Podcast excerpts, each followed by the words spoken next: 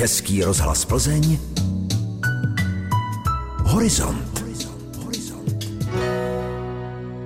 Příjemný podvečer, vážení a milí posluchači, vám přeje Petra Kosová. V dnešním Horizontu zalovíme v zítřejším programu víkendového Evropského dne sousedů a pak v rychlosti proletíme nabídku česko-vietnamského festivalu Ahoj Hanoi. Podíváme se do uzavřených rozhýbaných minisvětů Hybohledů v Muzeu Loutek a zabrousíme také do muzea žehlení a praní. Milovníky severního Plzeňska potěšíme novým vlastivědným sborníkem a zalistujeme Vzpomínkami na starou Plzeň Miloslava Bělohlávka. Nakonec vás pozveme k poslechu dvou povídek Jiřího Suchého. Festival.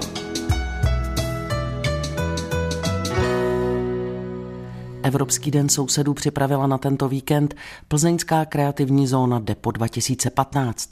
Právě v této chvíli společně večeří dvě tisícovky sousedů na šedesáti místech v Plzni a mohli si k tomu objednat i kapely nebo divadelní soubory. Pokud jste se nestihli přihlásit, ještě možná na vás bylo místo v zítřejším programu. Neděle bude totiž patřit patriotům a jedná se o jediné placené víkendové akce. Popsala mi je hlavní koordinátorka Evropského dne sousedů Soňa Rychlíková. Jsou to komentované procházky, které pro nás připravuje spolek Skrytá Plzeň. Ty procházky jsou vlastně v nabídce po celý rok, s tím, že na sousedský den jsou za zvýhodněnou cenu sedmdesát korun. Letos ta nabídka je jednak od deset hodin, jednak od dvou hodin. Od deseti je úplně nová procházka, prohlídka s panem Pavlem Boudou, prohlídka Českého rozhlasu Plzeň, budovy a vlastně i povídání o historii a možnost nahlédnout do nahrávacích studií a vůbec do těch prostor plzeňského rozhlasu. Kulturní památka a jedinečné architektonické dílo. Přesně tak. Od deseti potom je možnost se s Filipem Kaslem vydat po Plzni, po samém centru a představit si, jak Plzeň vypadala v době předhusické. A také je v nabídce procházka ze Světovaru na Homolku, kterou provází Míla Anton. Tam je takové lákadlo, že se jde i do depa dopravních podniků a je tady možnost podívat se na historické tramvaje. Od dvou hodin potom je tady nová procházka s Petrem Klímou v rámci plzeňského architektonického manuálu. Se budou věnovat architektuře Slovan východního předměstí a potom je tady možnost vydat se do Bezovky, kde Václav Cinádr provede po těch funkcionalistických prvorepublikových vilách. O komentované procházky bývá velký zájem, proto je výhodné pořídit si vstupenku co nejdříve. Podrobnosti najdete na webových stránkách Evropského dne sousedů. Česko-vietnamský festival Ahoj Hanoi bude poprvé hostit Plzeň. Příští neděli nabídne program v kreativní zóně Depo dva tisíce patnáct.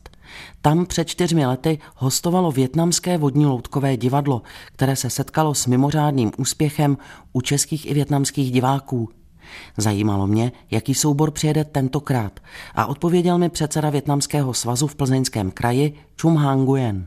Letos nepřijde vodní tedy loutkové divadlo, ale přijde klasický loutkové divadlo. A současně bude k tomu ale ještě v programu je třeba módní přehlídka. Další bodu programu tohoto festivalu je módní přehlídka, kterou předvádí ženy z Vietnamu, žijící tady v České republice v naší národní kroji a děti představí svoji teda módní přehlídku, které oni taky budou nosit, teda, nebo taky budou představené v naší národní kroji. Bude třeba hudební vystoupení, protože to je také specifický žánr. Ano, určitě bude, to je nedílnou součástí tohoto festivalu, bude hudební představení v našich tradičních hudebních nástrojích.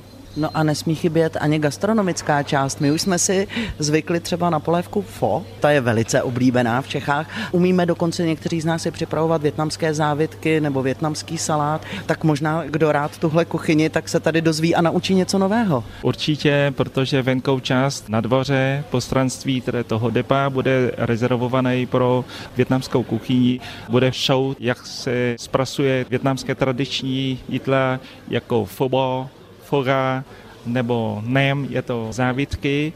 Diváci, kteří přijedou se na nás podívat během toho festivalu, určitě můžou teda ochutnávat ty naše tradiční jídlo, jak jsem tady vyjmenoval, a budou vidět, jak se to zpracuje. Česko-vietnamský festival nazvan Ahoj Hanoi můžete navštívit příští týden druhého června v kreativní zóně Depo dva tisíce patnáct v Plzni v době od deseti do osmnácti hodin. Kromě občerstvení a loutkového divadla jsou všechny akce festivalu zdarma. Mezi nimi budou také soutěže, třeba vyskákání přes bambusové tyčky nebo tvůrčí dílna zaměřená na malování vějířů. Muzeum. Dřevěné bedínky, které si musí divák rozsvítit a točit kličkou, aby rozehrál loutky uvnitř. To je nová interaktivní výstava v Muzeu Loutek v Plzni. Takzvané hybohledy řezbáře Pavla Macka zahajují letošní oslavy desátých narozenin této instituce a návštěvníci muzea je najdou rozeseté v expozici ve všech poschodích. Některé krabice plné rozhýbaných loutek inspirovala díla slavných malířů, třeba Marka Šagala. Jiné se jmenují Svatba nebo Karneval. Vím to, byla jsem se tam podívat a hybohledy rozhýbala pod dohledem autora. Jeden z těch exponátů potkáváme hned, co vstoupíme do muzea loutek, a když přistoupíme k té bedně, tak musím se zeptat autora, jak jako divák, jak se mám chovat, co od toho mám čekat. Já vidím jenom bedínku. Je to strašně jednoduchý. Rozsvítí se světílko a divák se dívá dovnitř nějakým kukátkem a točí kličkou, všechno se vevnitř rozhýbe. Říká autor Pavel Macek. Každý ten hybohled má název, tady ten se jmenuje diváci a je tam tedy plno diváků a rozhýbe se to kličkou. V rozhlase pochopitelně nikdo nic nevidí. Ale slyší, a já jenom prozradím posluchačům, že tam skáčí různé hlavičky diváků. Jakou technikou vy pracujete? Já nevím tedy, jakou technikou, to nemá žádný název. Jo. Já jsem původně dřevorytec, čili tadyhle to všecko je dělené do dřeva, to jsou dřevěné takové figurky, ale placaté, nejsou to vyloženě maňásky. A je to dělané tou technikou, jakou dělám dřevoryty, no a pak to obarvím a dám do takové bedínky, kterou si většinou vyrábím a rozhejbu to.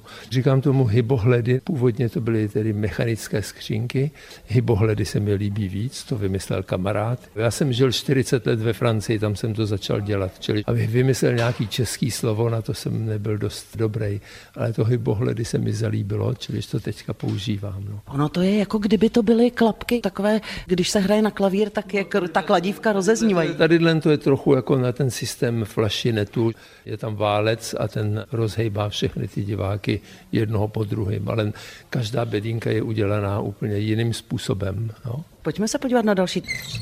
Vítaj tam. Zase je to všechno dělané dřevěné figurky, které se tentokrát jenom točej. Jo. Tadyhle to je, myslím, karneval. Tadyhle máme hodinu tance, tadyhle jsou tanečníci, ale zvuk si tam může každý přidat tímto. No. Já vám to ukážu takhle. Jo, takhle ze zhora, já mám výhodu. A vy tam máte opravdu několik takových plánů, dokonce si pomáháte i zrcadly. Jo, jo, to je často. Jako ne, teďka už dlouho jsem to neudělal, ale někdy ty zrcadla to naplnějí víc, protože jsou tam odrazy, no a tak. Tadyhle tak ještě jedno docela složitý hybohled, to se jmenuje Pocta Marku Šagalovi. Tak tady je několik výjevů z jeho obrazů. Taky vám to můžu odevřít, myslím, že to tady uvidíte líp, no. Tak všechny ty jeho obrazy jsem tam zkomponoval dohromady a je to zkrátka ve třech dimenzích tady ten obraz jeho. Trochu mi to také připomíná staré betlémy. Betlémy, jo, ty jsou dělaný na stejném principu trochu. No. Udělal jsem taky jeden, ne přímo betlém, ale podle starého ex-voto v katedrále v Barceloně, kde byl takový hezký obrázek, kde tři mudrci spějí v posteli a jeví se jim anděl. Čiliž to je ne přímo ještě betlém, ale chystali se do Nazaretu a objevil se jim anděl. Já jsem je udělal, jak spějí s těma svýma čepičkama na hlavách a nad nima se jim anděl zjevuje a říká jim, kam mají jít. A vy se docela často inspirujete právě výtvarnými díly, konkrétními a slavnými. No, udělal jsem hybohledy asi podle sedmi, osmi obrazů, pak je několik pohádek taky, jako Karkulka, Krabat a podobně. Pak jsem udělal několik hybohledů podle knih, mistra Markéta, podle Bulgakova, Kafka, Zámek a poslední, jeden z posledních hybohledů, to je Vodník. Když jsem si znovu přečetl Vodníka od Erbena, tak jsem udělal hybohled Vodník. Jo. No tady ještě Hamlet, to by or not to be. To be and not to be, no, tak to je taková legrace. No. Vidíme, si tam vidíte. No. Vidím, no. Ale on má ptačí lepku. Má ptačí lepku, no, tak jo. Lepka jako lepka. To je kombinace kufříku a také nějakého poklopu takového starožitného. Poklop z šicího stroje zase, no, já miluju, protože když najdu nějakou krabici, tak podle toho dělám to, co je vevnitř, a šicí stroje, ty poklopy na to jsou dost malý. A když nemám žádnou krabici, tak zkrátka mám tendenci udělat něco o moc větší a pak nevím kam s tím, protože to zabere moc místa doma. Já se teď musím zeptat vedoucí Muzea Loutek Markéty Formanové, jak jste přišli na tu výstavu, jak jste objevili pána, který čtyřicet let žije ve Francii a teď se tedy postupně asi zřejmě navrací a má takovou zálibu. Pro nás ho objevil Matěj Forman, my jsme viděli prvně Hybohledy na výstavě Matěje Formana a hned jsme viděli na první pohled, že to je přímo to pravé pro naše muzeum, protože díky těm Hybohledům můžeme rozšířit plochu muzea a je to jako vlastně, kdyby v muzeu hrálo dvacet pět divadel najednou. Navíc je to interaktivní, každý si to ovládá sám. Ano, a je to vlastně takový zázrak podle mě, protože nikdy nevíte, co se v tom dalším hybohledu v té skřínce bude odehrávat, je to překvapení, zároveň se mi zdá, že vevnitř je to takový snový, jo, je tam drama, je tam smrt, je tam svatba, je tam prostě všechno. To bychom nikdy do toho muzea nedostali, kdyby ty hybohledy, tyhle vynálezy neexistovaly. Výstavu s názvem Hybohledy Pavla Macka můžete vidět v plzeňském muzeu Loutek do třicátého prvního října letošního roku.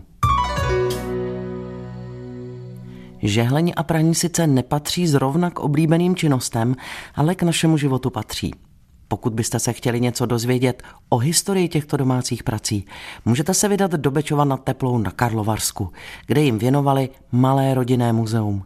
My si ho projdeme s jeho majitelkou Jiřinou Sivákovou a redaktorkou Janou Strejčkovou. Kde se zrodil ten nápad na zřízení takového muzea? Tak vlastně doma jsem měla pět žehliček a takhle opravdu vznikl ten nápad. Začínala jste s pěti žehličkami. Kolik těch žehliček je tady teď v současné době? Mělo by být něco okolo sedm set nebo přes sedm set kusů. Tady všechno, co vidíme, to jsou plynové žehličky. Tady, co mám opravdu unikát, to je kolíbková žehlička. A tenhle kolébkový plynový ohříváč je tedy na dvě žehličky. Ano. Chápu to tak, že se zasunula tak žehlička. Takhle se, takhle se to vlastně kolíbá. Proto kolébkový. Tak, a tady ze spodní části, protože tady dnes vidíme ten přívod plynu, tady se tedy to zapalovalo a plamínek byl tady dnes ze spoda, takže vždycky to ohřálo jednu žehličku, jak oni potřebovali. Ze kdy asi pochází? To bude první polovina dvacátého století a ve druhé polovině dvacátého století vlastně už od tohohle z toho upouštěli, protože vlastně už potom začaly elektrický. Jsou tady samozřejmě lihové žehličky. Tak tady je americká z roku devatenáct set čtyřicet dva. Ona vypadá, jak kdyby byla z dnešní doby. Jak je úžasně zachovala. Kromě žehliček tu máme i mýdla, prací prášky a kolíky. Všechno, co zkrátka k žehlení a praní patří. Tady dnes vidíme, to je opravdu unikát, toho si neskutečně vážím. Je to mýdlo, které bylo vyrobeno pro paní Masarykovou, dceru Tomáše Garika Masaryka. Tady vidíme, jak je to tam vyraženo. Tady vedle můžeme vidět prací prášky. Ano, a všechno je plný. Ani jeden kousek není prázdný, protože lidi, když přijdou sem do muzea, tak si myslí, že tu mám naaranžovaný jenom krabice. Nejstarší prášek, co jsem tady měla ještě v loni, protože letos je tady malinko něco už starší, tak je to Henko z roku devatenáct set třicet devět. Letos tady mám nejstarší, vlastně je to mýdlo, který opravdu používali jenom na to praní. Je to terpentínový mýdlo a je to z roku devatenáct set třicet tři. No a když jsme u toho praní, tak já nemůžu přejít tuhle nádhernou dřevěnou historickou pračku. Ta to je z... asi ta nejstarší, co tady máte. Tanes je z roku devatenáct set třicet pět a ono to fungovalo vlastně tím stylem, tady vidíme, jak já říkám takovou kačenku mm-hmm. a vidíme tady takovýhle takový jakoby žlábky, takový blnky a to je vlastně... To jsou stejné, těch, jako jsou přesně, na valchách. Jako je to na té valše, takže vlastně je to na způsob valchy.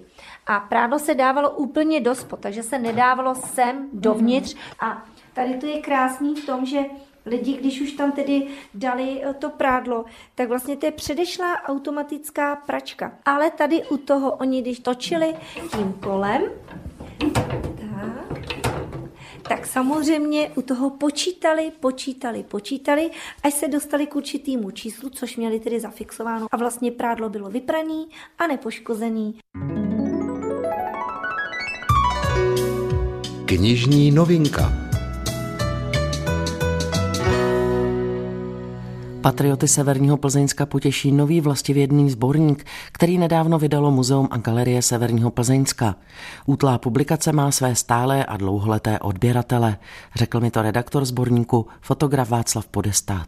Příznivci Muzea a Galerie Severního Plzeňska v Mariánské Týnici jsou opravdu zvyklí na tiskovinu Vlastivědný sborník, čtvrtletník pro regionální dějiny Severního Plzeňska, a jak v záhlaví můžeme si všimnout, má už ročník dvacátý devátý, ale těm dvaceti devíti ročníkům předcházela historie, která sahá již do šedesátých let minulého století. To bylo první číslo cyklostylovaného časopisu, jehož vydavatelem byl klub přátel historie a přírody při oblasti Kralovice a sdružoval zájemce o regionální historii, péči o památky a ochranu přírody. A tu tradici názvu Vlastivědný sborník, jehož název odkazuje na regionální periodikum, které se jmenovalo Vlastivědný sborník Rakovnicka s Křivokláckem a Kralovicka s Manětínskem, které vydávali osvětové sbory a učitelské organizace právě zmíněných okresů ve spolupráci s kralovickým tiskařem Ferdinandem Šrekrem mezi dvacátými a třicátými lety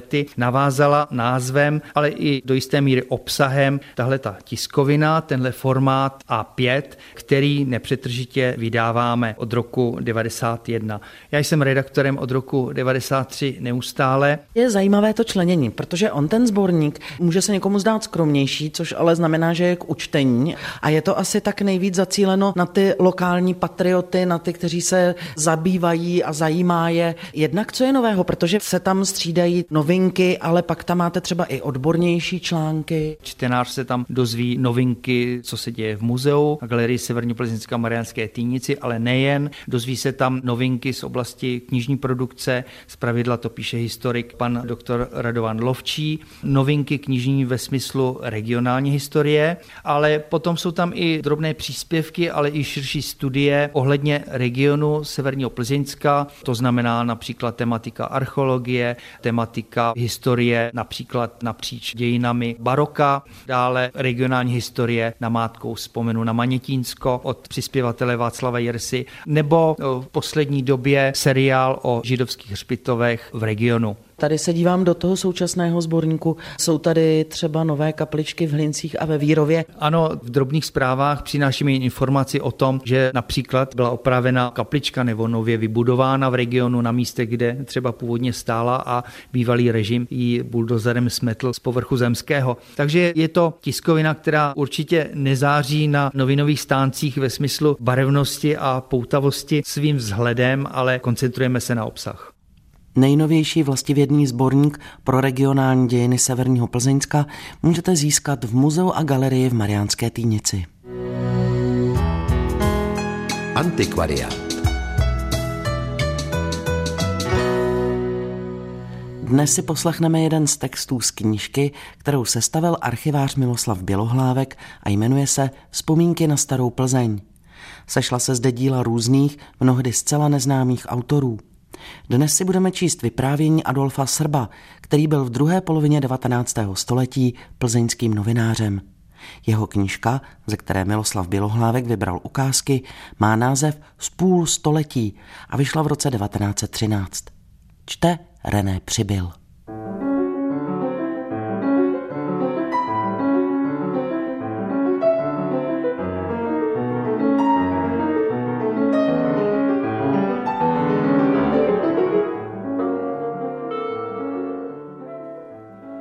Malá byla ta Plzeň let šedesátých.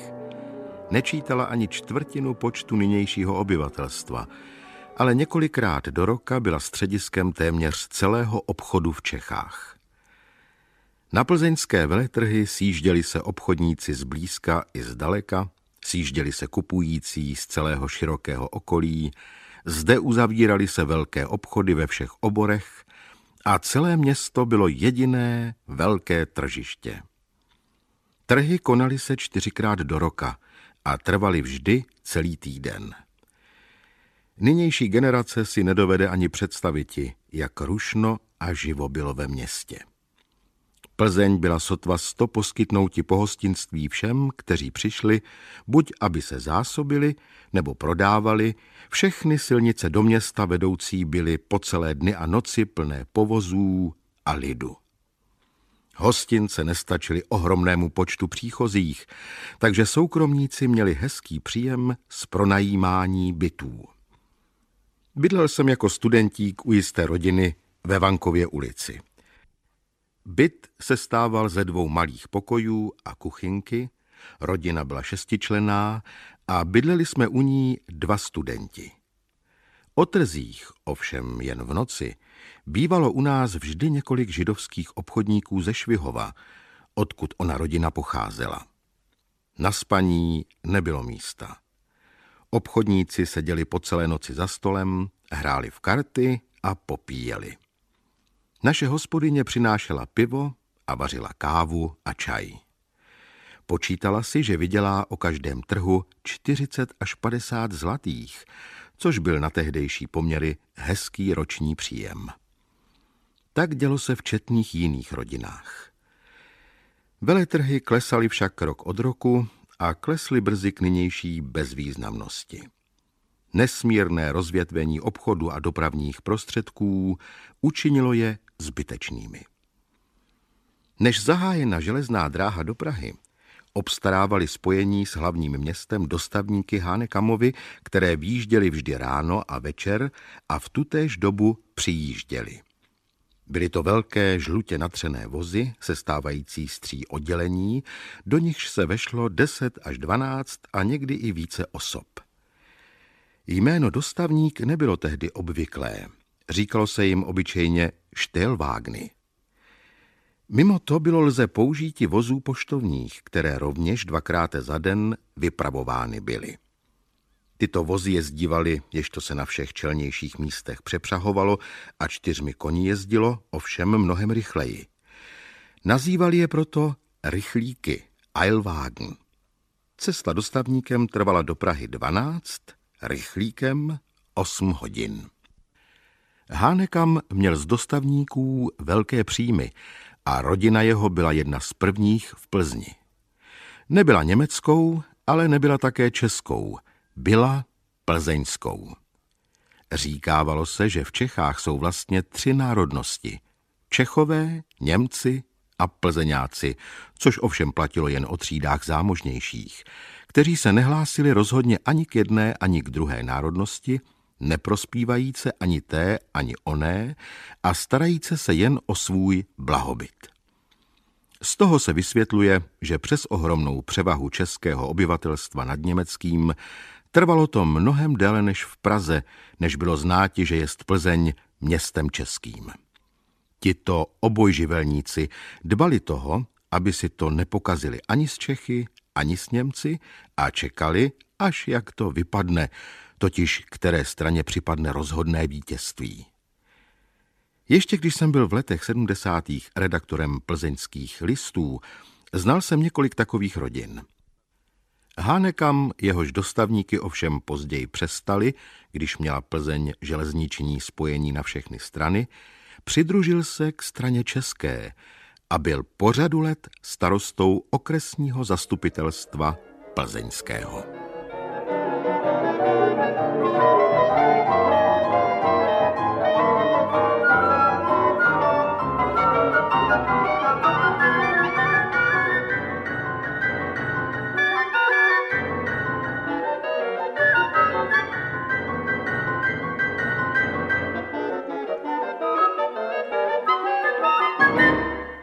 Vzpomínky na starou Plzeň novináře Adolfa Srba z knížky Spůl století vám v Horizontu četl René Přibyl.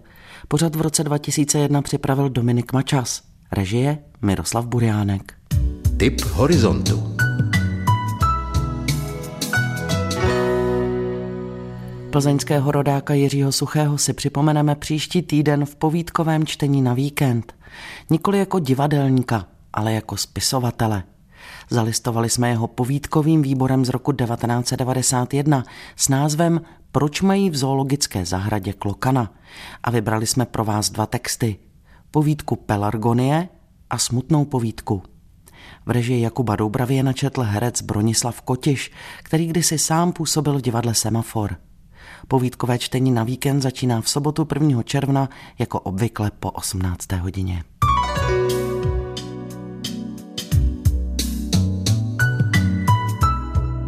A to je vše. Dnešní Horizont je u konce. Záznam tohoto pořadu si můžete poslechnout také na našich internetových stránkách plzeň tečka rozhlas tečka cé zet v audioarchivu. A pokud nám budete chtít napsat třeba nějaký zajímavý námět z kulturní oblasti, pište na adresu kultura zavináč pé el tečka rozhlas tečka cé zet. A nezapomeňte si nás naladit příští týden. Po osmnácté hodině na vás čekají povídky Jiřího Suchého. A brzy naslyšenou se těší Petra Kosová.